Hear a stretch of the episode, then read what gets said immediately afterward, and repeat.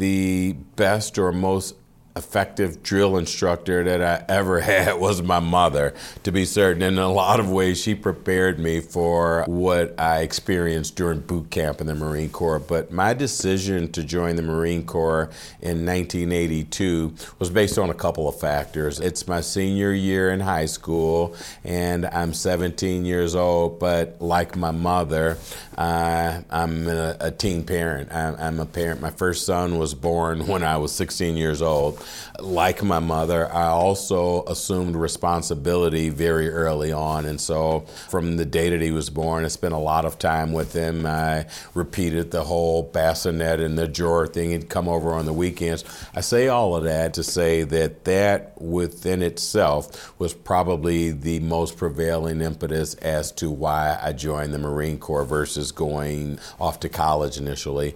I wanted to be able to provide resources for my son. And in addition to that, I certainly needed insurance and benefits and things of that nature. But in addition to that, I've always sort of been a uh, man child, as my mother would explain it. And I was pretty anxious to get out into the world and see if I could shake it up or see what the world had to offer to me. And so I chose the Marine Corps based on the fact that my father was a Marine. And uh, I enlisted actually before I graduated high school in uh, November of 81.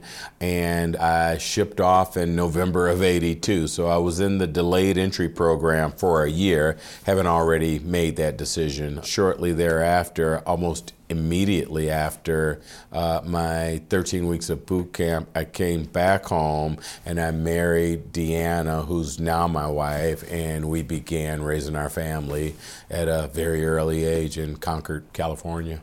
Joining the Marine Corps again was uh, somewhat of a, a, decision based on my desire to want to provide for my family, but also what appeared to be occurring, and I really didn't understand the dynamics surrounded around this, is that uh, somewhere in the late 70s to early 80s, the steel mills continued to decline, and there were just uh, not very many employment opportunities in the city of Gary. And I remember specifically making the decision that I didn't want to find myself here past that year without having a specific avenue to not only uh, provide for my family, but at least to begin to realize a future for myself. And uh, the Marine Corps provided that opportunity for me.